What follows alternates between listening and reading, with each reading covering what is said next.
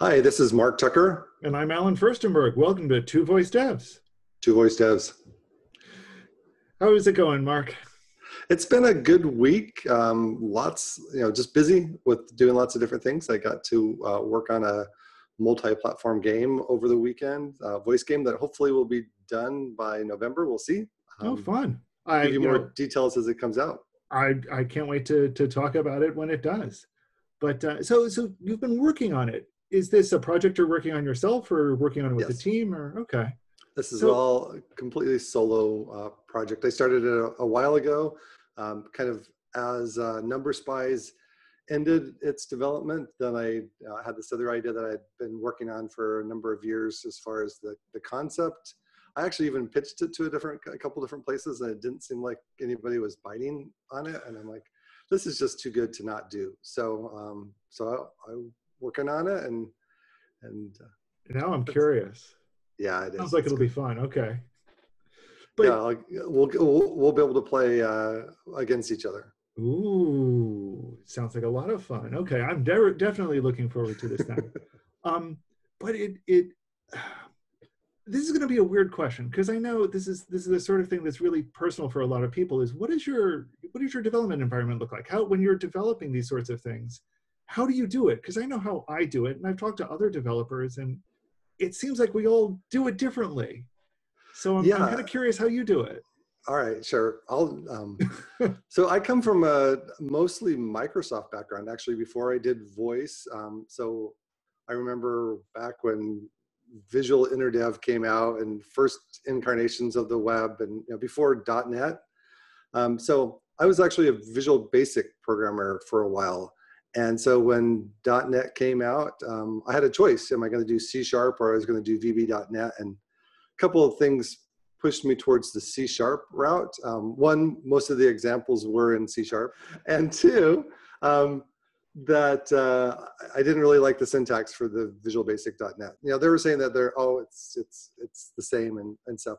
So that that started, uh, you know, my years and years of development with uh, C sharp and more of a formal uh, programming uh, language with classes and um, and you know full-blown Visual Studio um, IDE, and so that's, that's that's what I developed in you know professionally you know, at, at work and as a consultant um, for years and years and years and years. And so when um, when when I came across voice in 2016, I started looking around, and th- one there was, weren't a lot of choices in Lambda at that time um, as far as different programming languages. You know, you can do Lambda with C sharp and uh, Python and another and Java even and and stuff now. Um, there seems to be some performance uh, optimizations, or at least in the early days with uh, with Node and JavaScript. And I had some JavaScript background when I was uh, uh, doing Now- some web stuff. So, so so kind of like all the examples for the voice Alexa stuff was in Node, and I was so going to say, kind of, you know, what I, I know there are libraries for all of them, but it seemed like Node is the big one that that they were pushing. Yeah, so uh, you know, especially back in 2016, it was really just Alexa Skills Kit version one. There wasn't a lot of other you know frameworks out there at the time. Um, so so that's why I, I went ahead and went with uh, with JavaScript and Node. Uh, plus, there's a lot that I like about Node now that I've gotten into it. You know, the whole Node package manager and all the different um, open source packages that you can pull in. Uh, there's just uh, lots of different things that you can use to include and not have to code everything from scratch. Now, let me ask you something. Since since you're such a C sharp developer with the the Visual Studio, you know, using Visual Studio background, um, are you using TypeScript or are you you sticking to JavaScript? Um, actually, I've, uh, so mostly JavaScript. I have done a little bit of looking into TypeScript, and once again, that was kind of in the you know w- when I made a pass to look at, at TypeScript, it was uh, very like, first out, and there was a bigger difference because JavaScript didn't have classes back then, and so there's been some evolution in hmm in JavaScript itself where you, you can do classes and a number of things that, um, that that's getting closer and closer to where I feel comfortable. Um, so um, so no no to TypeScript right now. There is I, I, there's some sort of advantages to it, but it also slows me down. It seems like so. No, I get it. It once again, this is interesting. How our backgrounds di- are, are so divergent in some ways, and yet eerily parallel because uh, I um, I've been a Java developer since literally version 0.9 of Java. Mm-hmm.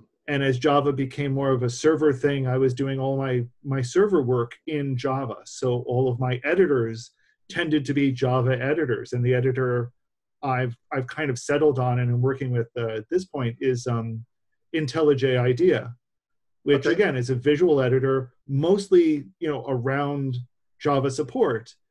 But as I finally started moving more and more into JavaScript and eventually into Node, that was the editor I continued to work with because it right. works fine with it.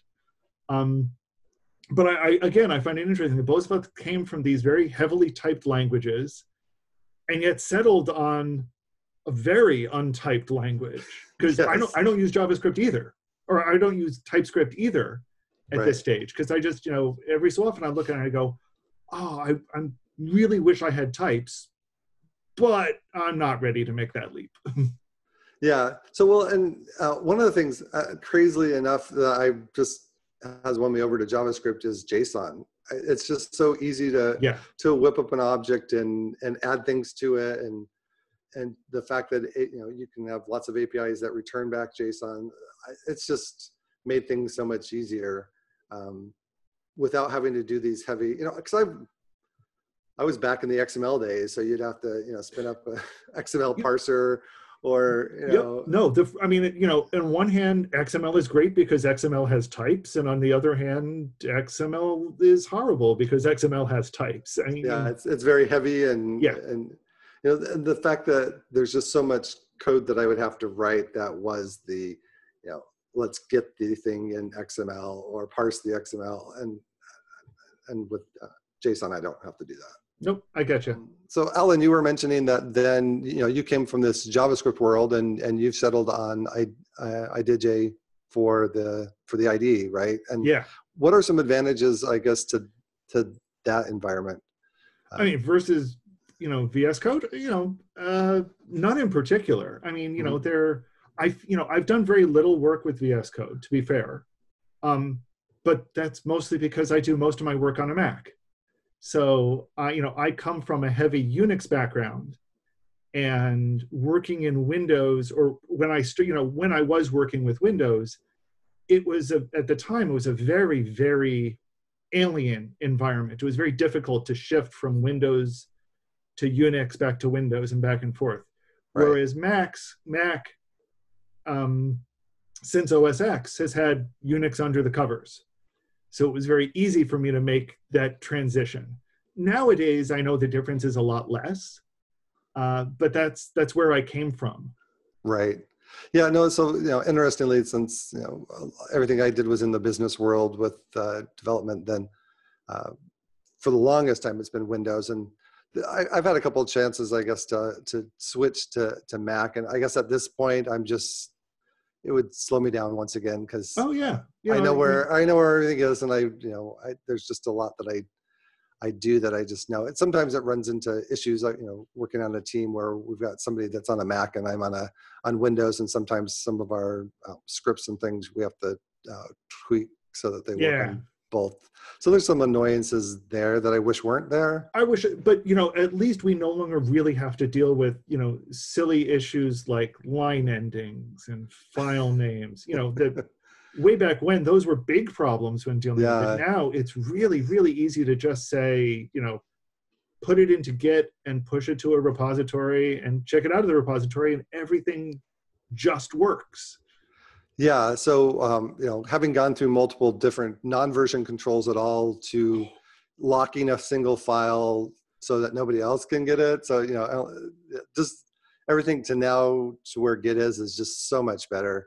Um, but Git also has lots of complexities um, to it, and I'm I'm definitely not the best you know Git command line person, and so one of the reasons, uh, one of the things I use is a tool called GitKraken. They're actually a local company out of Scottsdale, Arizona. Oh, interesting. Um, so, but it's it's it's kind of like a, um, I guess Atlassian has like SourceTree or something like that, right? I was going to say I use SourceTree, so I'm I'm curious to hear more about GitKraken because I'm always trying to find nice cross-platform tools. Yeah, so GitKraken is you know based on that. Uh, I guess that Electron base where you can, uh, in the end, once the app is done, you can have it on Windows or Linux or uh, or Mac. Very nice. So it, it gives you. I, I assume it gives you a visual representation of what Mm-hmm. the what what your source tree looks. You know what the state of your repository looks like at a time. Yeah, so you know, I do all my branching and merging and PRs and and things in that. It's got some nice uh, diff and merge tools. Uh, some and there and there also has like a, a more of a lightweight uh, like task board or or thing that that's built into it. I I don't really use that part of it uh, much, but uh, definitely a fan of the visual. Uh, No, I'm I'm a big fan of yeah, I'm a big fan of the visual. You know, it, it's funny.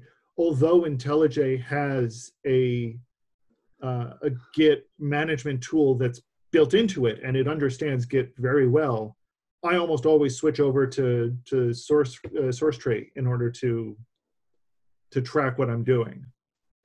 Yeah. So um, yeah, same with Visual Studio Code. So because I, you know, I guess came from a Visual Studio background, then uh, Visual Studio Code was a. Uh, well, I tried some uh, other like Sublime and um, I Yeah. can't remember Atom, uh, some other ones, but uh, really like uh, Visual Studio Code. There's a number of different uh, extensions that uh, are available. Um, in fact, I've coded a couple of extensions. So when you're dealing with AWS, there's conf, uh, config files that you have to figure, you have to remember where in the file system those configure files. Yeah. So I created an AWS uh, CLI configure um, extension for Visual Studio Code, so it takes you right to where it is. Uh, it also gives you the ability to pick one of those and set that as your default configuration, and then it will make a backup copy of whatever it was, um, and then switch it to to the to th- that as the default. So that's uh, something that I've done, as well as there's uh, also configuration for ASK CLI that I I did a, an extension Mhm. for. Yeah, Um, so so you use so you deploy exclusively to AWS and Lambda, right? Yes, I do. So even when I do cross-platform stuff, um, so you know, once again, I started with with Alexa, and there are advantages to doing Lambda as your you know, deployment for for your node projects for for Alexa. And so I've done that, and then I've also on the cross-platform stuff. There's the ability uh, to put an API gateway, which is you know just a REST front end in front of that Lambda. Um, and so I do that, and that's where I point either Bixby or Google Assistant is to that webhook that So- then so you don't the point- code. Okay, so you don't point Alexa to the webhook, you're using the the Alexa to Lambda directly. Oh, that's interesting. Okay. Yeah, there's some advantages. There's some some uh, optimizations there, and it's it's pretty simple to to set up and deploy that way. So it gets me up and going quickly, and then I can add the API gateway.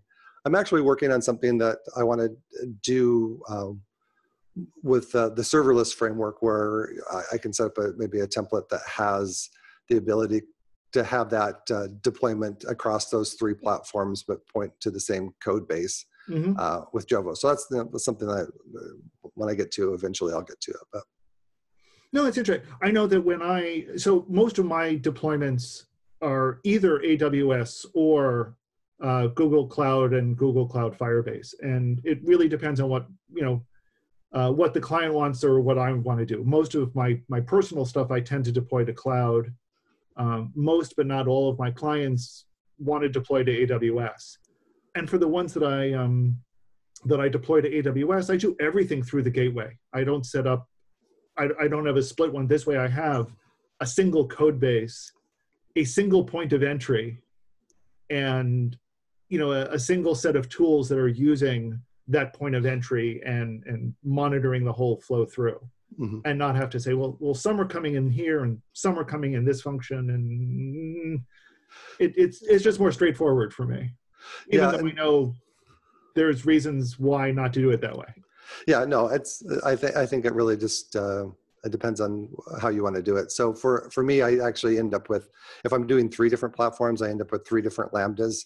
That's the Hmm. same code that's deployed across three different um, lambda functions, so that um, API gateway one and two are for you know Bixby and for for Google point to each separate lambdas, and then the Alexa points to the to the third lambda. Even though it's all the same code base, there's three different functions. Um, I just find that easier looking through the like the CloudWatch logs or um, and stuff that everything's all one platform as opposed as opposed to mixed platforms. Yeah, no, that makes sense. And and Uh, for me, I like having it all as one platform. This way, I'm only looking at one log and not not trying to figure out is it working the same on both? Is it? Yeah, is it broken in one and not, Yeah. the other? Or yeah, I like Yeah. having one code path and one lambda, and you know the minor variations where necessary. yeah, and I can see that too. I'm you know Yeah, no, they both make they they're both make a lot of sense. Just it's your approach and what works best. You know, some and, cases, and what- sometimes what the yeah what the client wants, right? Is that what yeah, you're gonna well, say? yeah.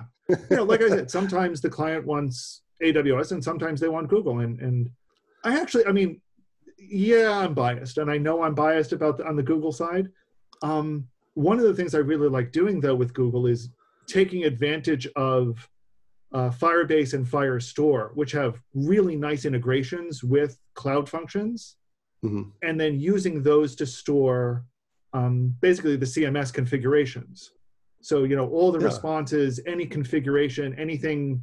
You know, I like putting as much as possible into a configuration file, and then storing that file on uh, Firebase so that I can tweak configurations dynamically. Um, Yes. Okay. well, one of the one of the really nice parts of that is I don't need to configure the uh, the cloud function to Firestore or Firebase connection because it has that built in. It it knows what you know as long as I'm in the same project, it knows what where to go. Um, and the neat thing about the Firestore and Firebase databases, as opposed to something like DynamoDB, is that they're what they call a real-time database. So if I make the change in the database, all the instances that were using that database get notified about the change. So see. Yeah. they're they're not constantly making API calls. They're using an in-memory copy of the configuration. And when I change the configuration in the database, the configuration in memory automatically changes. That's nice. And that has that has some nice performance advantages to it. Yeah, because like uh, I, I use a lot with uh, uh, environment variables on the Lambda function, and so I can make a change to that, but it's not until the next instance of the Lambda and the people that are on that next instance that something picks up. I, I so And again, that's there are that's, trade-offs. that's a nice feature. Yeah. yeah there, there are certainly advantages to, to doing it that way and there are advantages to sticking to one platform. I, mean, it, it, I wouldn't want to deploy on aws and then go hit firestore. I could do it but that that starts getting to why? What's the point? Yeah. why why manage two projects when i could ma- you know when managing one can be tough enough sometimes? So, um, you know, as far as you know, I guess pretty much every project I have with AWS, you know, has a Lambda, has DynamoDB for the the user data store, uh, has S3 for static audio files and and images for you know, APL.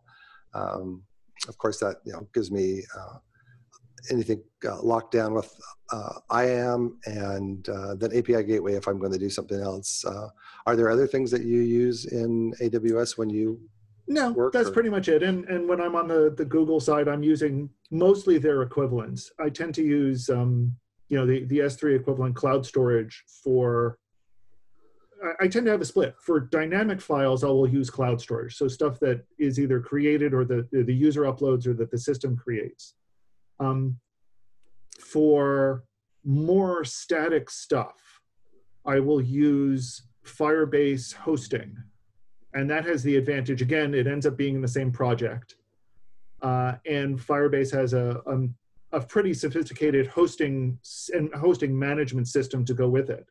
So the website that i always create to accompany the uh, the skill or the action that website is going to get deployed on firebase hosting. I'll, you know i'll give it its own Yeah. custom domain name but it's now part of the project. It gets deployed at the same time as a function is. I can tie the two together where it makes sense. If I've got additional APIs, they just get deployed along with the same name. So there's, you know, uh, simple nice. same, you know, simple CORS hosting, you know, simple CORS naming. So that's not a problem. So Firebase hosting can be really useful for static files. For for Yeah. stuff that's more dynamic, I, I have to use um, cloud storage which you know, it's fine. It makes sense. That's yeah. what it's there for. Yeah, no, it sounds it does sound nice that they've wrapped a lot of those things into one because you know I'm always then creating some separate project for this is the website for my project or this is the API layer or right. Um, no, it's really nice to really just think of the API layer and the webhook layer and the website and all of that stuff really is just one one thing that I you know deploy and sometimes if I, you know when I need to upgrade in sync. Yeah. Very nice. Actually, actually that leads to an interesting question. How do you deal with version management? Have you because I know I don't deal with it well, I'll be honest. version management for like skills um, when when you need to you know when you're giving your skill a new version some new features oh, okay yeah so there's a, and, and, yeah there's a feature built into um, uh, lambda which is alias and versioning Ooh. so every time you deploy a new lambda function it gets a new version you can turn on an alias and so you can say version x is alias such and such and so then you get a unique um, url or, or, actually it's a it's an ARN, right? A, a mm-hmm. Amazon resource name um, that includes that alias in it. And so when you're deploying your Alexa skill, then you deploy it with a specific version number um, in as part of that uh, ARN. And so then you can lock to a specific version. Uh, you know, plus I've got like different environments too. So I've got different things going on in different, uh, like a local dev uh, QA staging prod environment depending on you know, if it's a more of a side project versus a professional project, um, I'll have more stages. But um, so I do keep isolation in different environments with different databases and different deploys of functions so I don't break things. And then when it gets to the very end in production, then I can version each of the different uh, functions. And, and uh, so just uh, more recently, uh, I haven't had to do a, a lot with, uh, with Google um, but more recently, you know, trying to work on different strategies the same same way as how do I version this API gateway or or the Lambda function that backs it so that it's got uh, that same same capability of of isolating one version from another version. No, that makes but, sense. Yeah. Yeah, but sometimes it's nice because you can upgrade the back end and not do anything with the front end. Uh, right. front end being language model, so I can you know push changes without having to go through certification as long as it's not a language model change. Right as, you know as long as we don't have to get recertified where you know do we do as much as we can? I i, I hear you there. Yeah. No and so, that's it's largely the same scale i mean the biggest difference is usually i maintain two two completely separate projects. Um, and this is again so that i can just treat every pro you know each project as an isolated thing and when I need to, I download the language model from uh, from my test project or my staging project, and then up, you know, make make some local changes to point to the new project ID, and re-upload those into the production project.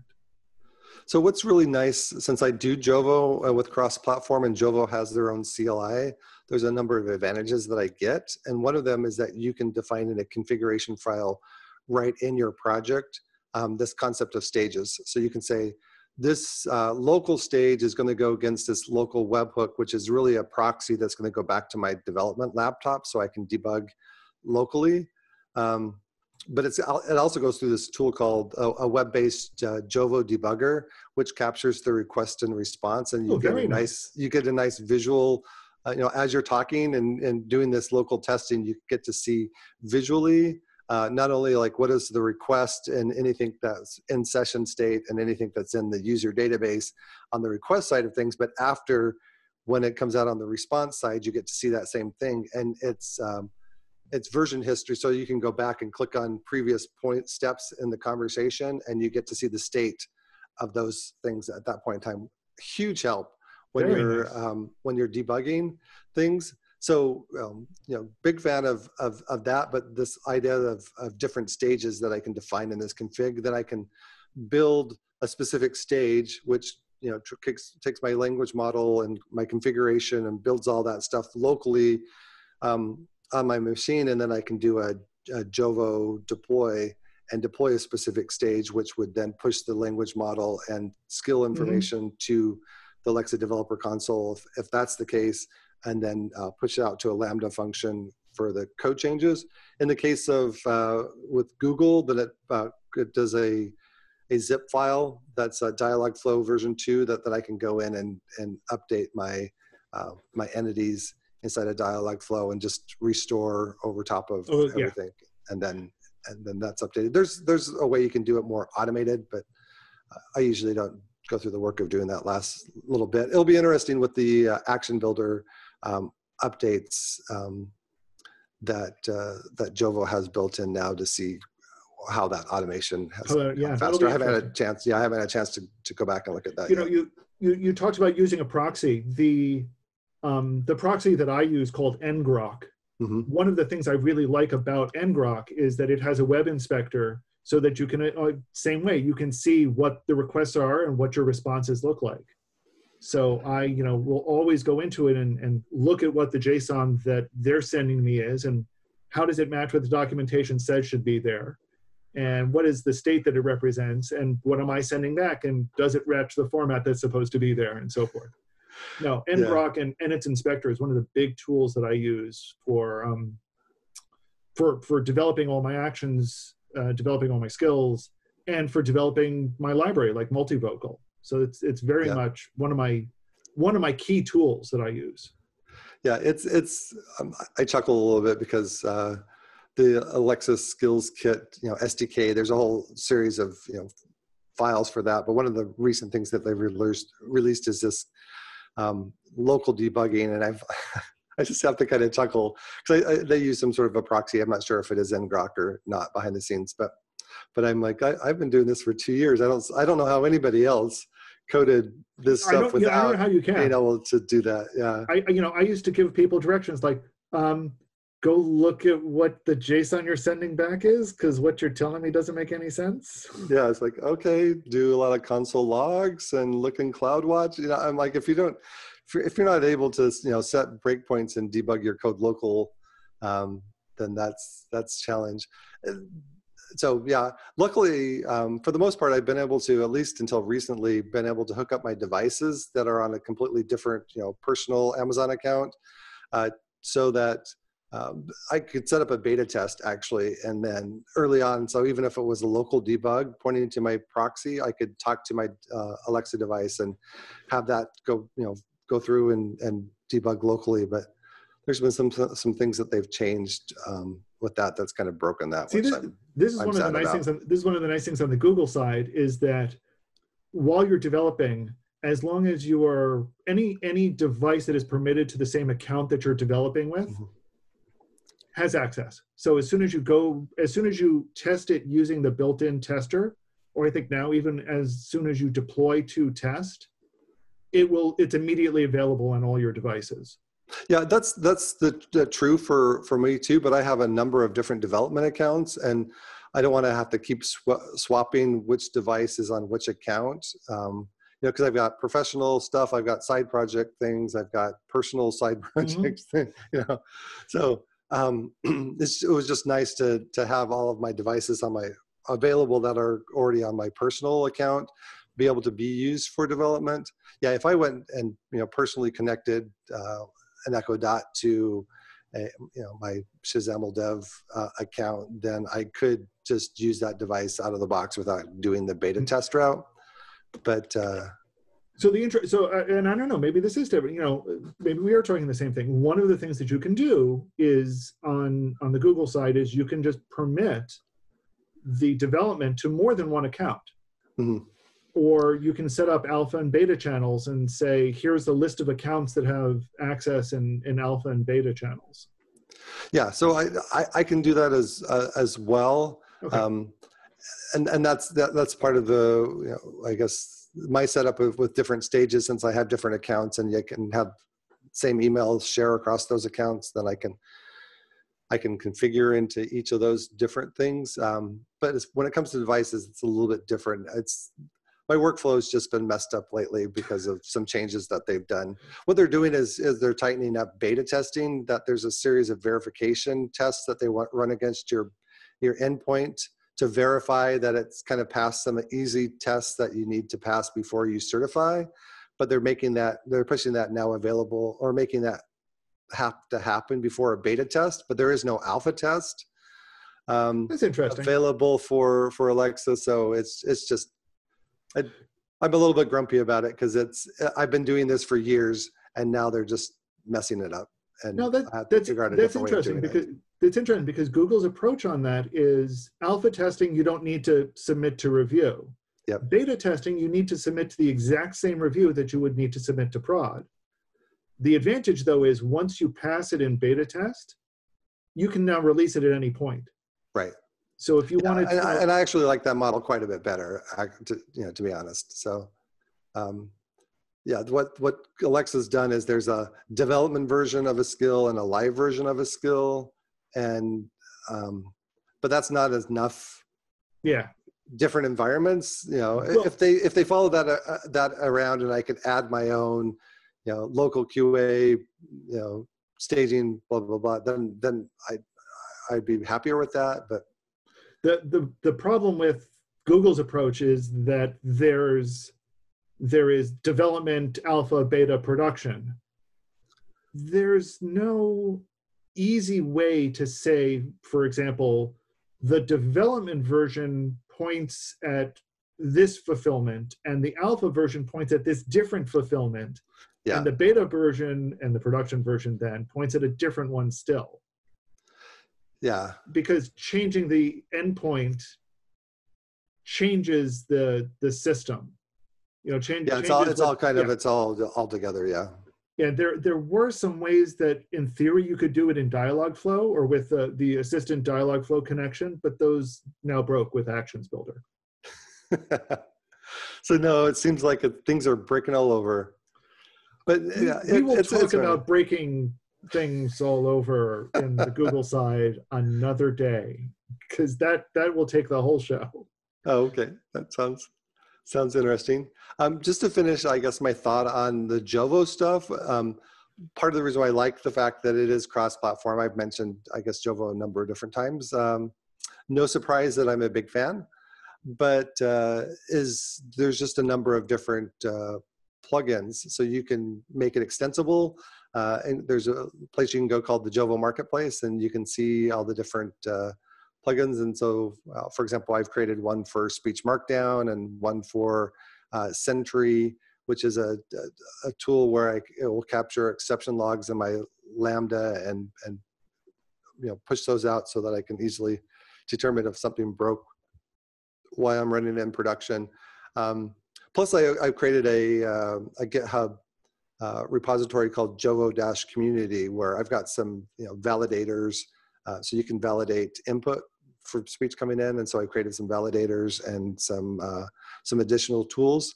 Um, I also have a Jovo plugin for time zone, so um, it's an easy way to get to the time zone. If you, except for if you're on Google, then what you can do is you can set default time zones, and you can also set default time zones based on the country from a locale. And since you get a locale, then at least you can get a time set a time zone that's close to the locale that you're in uh, without having to go through the all API calls and figure and, out all the turtle jumping to get time zone in Google Assistant, which I do not do. And you know, it occurs to me that that works for like every locale except for English US and English Australia. I think every other locale just has one time zone. I have to think about that now. Hmm. That's a good point. So that might be a way to, to go across the edge. So you can set a default, yeah, for, for if, if it's such and such locale, then use this time zone and then you don't have to do the jumping through hurdles of trying to figure out what the real time zone is. Which will, uh, yeah. Anyway. which we've talked about before. We have talked. Um, although it, it your your your comment about capturing error logs reminds me. How do you do analytics of your your skills? Right. So there are you know some base built-in analytics, um, but there are a number of different uh, Jovo plugins for analytics, including something called Dashbot. Um, so I've done I've done that. I've also even rolled some uh, kind of in the earlier days with uh, Google Analytics. And there's some things I actually kind of like about that approach. So I don't know. There's Yeah. uh, right right now it's Dashbot, and there's a free version that I can get, which gives me some some of the things that I want. Um, but I'm still open to to No, I- uh, an, I- a different analytics provider. I was a big fan of Dashbot back when I first discovered them, and I still use them to some extent. And uh, I use Google's Analytics a little bit. I have, I've always had some issues actually accurately reporting things to them. I would often get things decide to suddenly disappear because they changed their validation and they no longer believed that I was coming from a Samsung mobile device, which I wasn't. Um, it's okay. So it, it's it's interesting to see analytics were mostly mostly on the same track and mostly still trying to figure out really good ways of doing it. But yeah, Dash, Dashbot's one of the better ones that I've seen and worked with. Yeah, but they you know they obviously they need to make money, and they've been at it a while, and it's it's it's been challenging. Um, so the, a number of different features they've pushed into paid tiers, and Yeah, there's also limited um, there's you know there's ways around that for if you've got a small project that you're starting on you can create a brand new account for that and uh, and then i guess i think you get up to three um, apps that you can you yeah. I can don't- I, don't remember the numbers do anymore. and so so the, so that's where that's kind of where i start with the project and then, then if it grows more then i can um, go ahead and switch on a paid thing if i need to for for clients yeah I know one of the great things about it though is that it actually shows you how people are actually flowing through your your skill or action, not just how you Yeah. think they're going to be flowing through your skill or action. And that's Yeah, and it's also kind of fun to see. turn it on to, to live fire hose and just kind of watch people use your. s- so that's fun. Let's see if there's anything else I've got on my list. Uh, so Alexa Developer Console, I use a couple of different uh, extensions. Uh, one from the um, Alex from the Jovo team, which I don't think's out yet. I'm doing a beta of that, so I get to do some additional features of the you know testing inside with the different. Uh, um, you know, I guess making the conversation happen during simulation mode. There's some Mhm. additional shortcuts there. Uh, I talked about different extensions of Visual Studio Code. Uh, yeah, I think I talked about basically I think what my environment's all set up. I think that that's pretty much my environment as well. And again, you know, since I'm mostly doing action stuff, I, I tend to rely on the console a lot for the debugging and, and seeing how things flow through rather than no, that's not true. I guess I do. I did say that I rely on ngrok for that a lot as well. So Yeah. So yeah, a lot of things with the you know Jovo CLI for me, which uh, it calls some different things behind the scenes too. So so that that works out nice. Oh, one of the things that we didn't talk about is unit testing. Uh, one of the things that I do uh, since it's Node, then I've got a number of things available uh, for unit testing. So that would be things like Mocha and Chai, which are standard um, uh, unit testing uh, stuff for for JavaScript code but then um, uh, different things for for mocking out uh, classes or, or you know or Mhm. objects or code. So I do that, and then one of the things that uh, we use is uh, Bespoken Tools has uh, a code to go ahead and and uh, allow you to simulate sending commands to your devices. Uh, so you know, sending intents uh, Mhm. or utterances that map to intents. what what I tend to do, what I do is for a lot of my um, a lot of a lot of the webhook testing that I'll do is I'll use ngrok to uh, you know I'll, I'll I'll capture the JSON that I send using ngrok and either I'll use ngrok uh, again to resend it over and over until it gives me the output I want or I'll copy the JSON and then send that separately through my test tool. So I've got a bunch of JSON files representing known states and to some extent what I want the result JSON to look like. I don't have a really good way to compare what I want the result in JSON to look like though. So Oh. I'm, I'm still trying to find really good JSON diff tools that let me say, I care about this part and I don't care about this part. Yeah, have you? Um, this is interesting. Have you looked at JSONata at all? JSON-ATA. That's a new one for me. So it's a, check it um, you can, yeah, you can go to J- JSON and there's like a try tab. You can uh, post JSON on the left-handed side, but then you can execute queries against your, um, it's, it's, a- it's kind of like, in some cases, like a SQL. Hmm. It's not the same SQL syntax, but it's kind of the same concept. You write a query against that JSON and you can extract different parts out of it.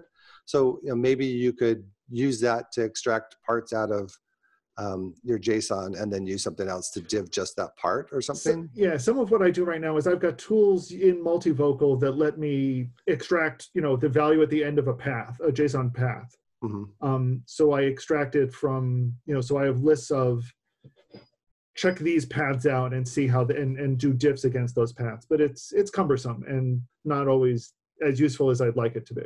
Yeah, so you could you know might be able to use something like JSONata, or there's there's other ones out there that would be now you specify what the query is that would be executing, and then you would use that to get to the JavaScript uh, to the JSON actually. But um, so that's something. Oh, one other thing I wanted to mention is um, since you have um, in Alexa just as short seven seconds or less, you, know, you got to be careful with how many API calls and stuff you make. Yes. So number of things I uh, try to do with caching uh, in session or in, in user storage so that when I pull back uh, information that I don't, I don't have to make multiple calls. But one of the things also is if you've got some things that your Alexa skills bigger than a part of a bigger process and it's making API calls, but it's it's not something that the the skill itself needs. It just the, the skill is triggering it. Um, so so basically you can treat it in an asynchronous fashion. Um, I've started using EventBridge. So I created a, um, a Lambda uh, function that is triggered. Uh, so uh, EventBridge is like an event bus. So um, I can just send a message or one or more events based on something and then have some Lambda function, other, some other Lambda function wake up, uh, pick it up and process it. And so uh, there's been a project I worked on recently where um, there would be different things happening and then the alexa skill would just trigger some other process that was happening behind the scenes by just sending an event uh, bridge message and uh, so It- it- it's very quick to just send that asynchronous message it doesn't know need to know anything about it other than here i sent this thing Yeah, it's a fire And and forget like like yeah.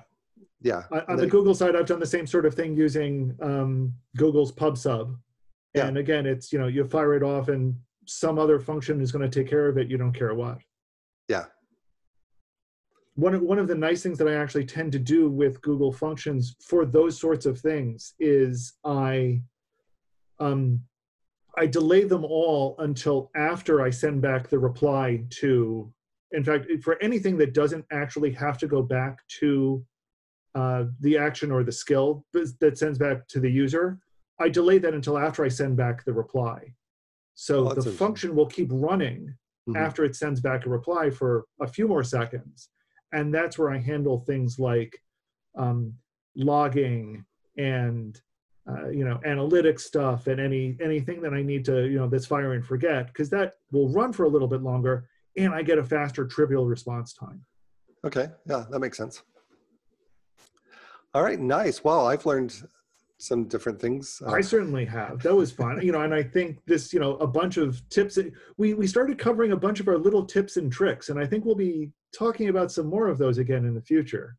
Just yeah, I think we need to. There's there's definitely some different things. I sometimes I, I don't even realize what I'm doing since I've done, been doing this for long. So it'd be Right. nice to think about it and kind of like try to isolate some of those things. no, it's it's the sort of thing where you know I've had people ask me questions, and I'm like, oh yeah, this is not.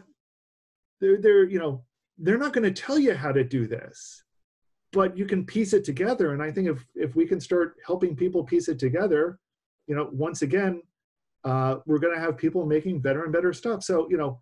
If you're doing some great stuff out there that you want other people to know about, if you've got your tips and tricks, we encourage you share them, share them however you want, or share them with us and we're happy to to pass them along and you know point people in your direction as well Yeah, I'd love to learn from you. i'd love to learn as well i agree Well, this has been a great uh, episode of Two Voice Devs. Appreciate you for uh, for watching or listening, and keep doing voice development. take care everyone All right, take care.